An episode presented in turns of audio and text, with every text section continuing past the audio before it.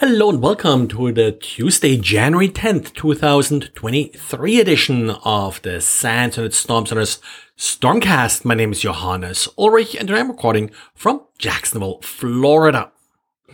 Quick diary today, sort of related to Circle CI, but not related to the Circle CI uh, breach recently. And the diary is about, well, attackers who are searching for Circle CI configuration files. These YAML files are essentially uh, scripts that uh, tell Circle CI how to build a certain project. And yes, they may include usernames and passwords. So that's why the attackers are going after them.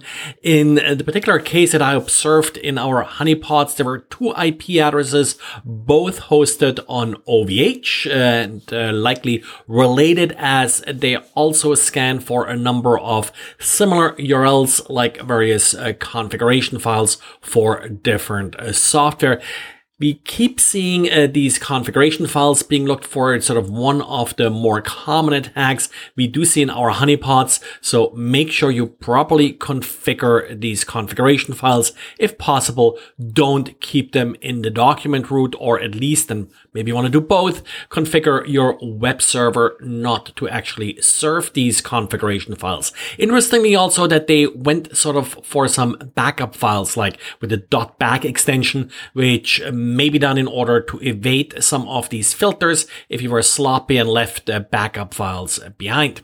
And just to reiterate, this is not at all related to the Circle CI breach, so you still want to rotate your credentials if you haven't done that yet.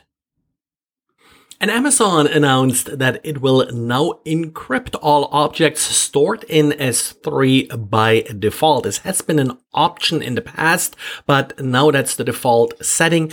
Uh, this essentially is you know, encryption at rest. Uh, I compare it to encrypting your hard drive, and uh, for the most part, it would prevent the data to leak if someone would be able to sort of bypass some of the access control mechanisms. However, if an attacker does uh, steal credentials, for example, and is able to access uh, the objects as a legitimate user, then of course uh, this kind of protection wouldn't really matter. The default setup again also implies that Amazon is managing the keys, so Amazon owns the keys. There is, however, an option uh, with uh, the Amazon S3 encryption client where you are able to encrypt data on the client before you upload the data to S3. And of course, uh, then Amazon does not have access to the keys, but it limits somewhat the use cases of uh, this client encryption. And Matrix SSL and SSL and TLS implementation for IoT devices that sort of distinguishes itself by being very lightweight. Uh, well, a new version was released in order to fix a buffer overflow vulnerability. As typical for buffer overflow vulnerabilities, this could lead to remote code execution. However, at this point, only a denial of service has actually been shown feasible.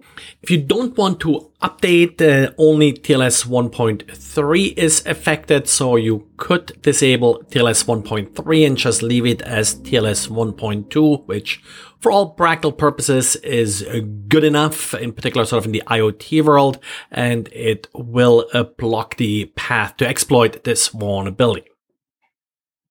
And Palo Alto disclosed an interesting vulnerability, CVE 2022-23529, that they found in the Auth0 uh, JSON Web Token uh, library.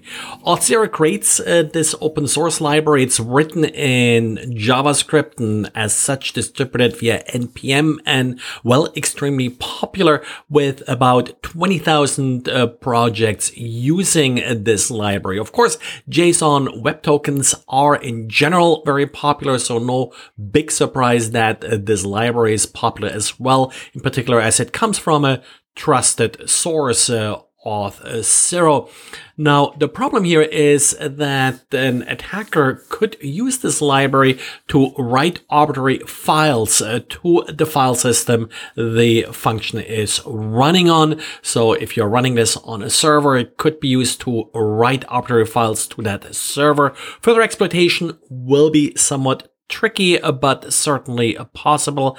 And there is a patch available if you're using anything before 851 or 900. Well, uh, then you are vulnerable.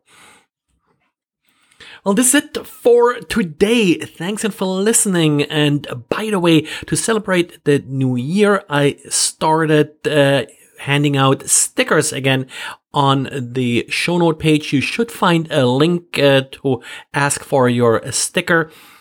I limit the number that can be requested per day. So if you're too late, there may no longer be available for a particular day. Just try another day. Also, you need to be logged in to your ISC account in order to request stickers, kind of to prevent uh, some of the simple bot attacks.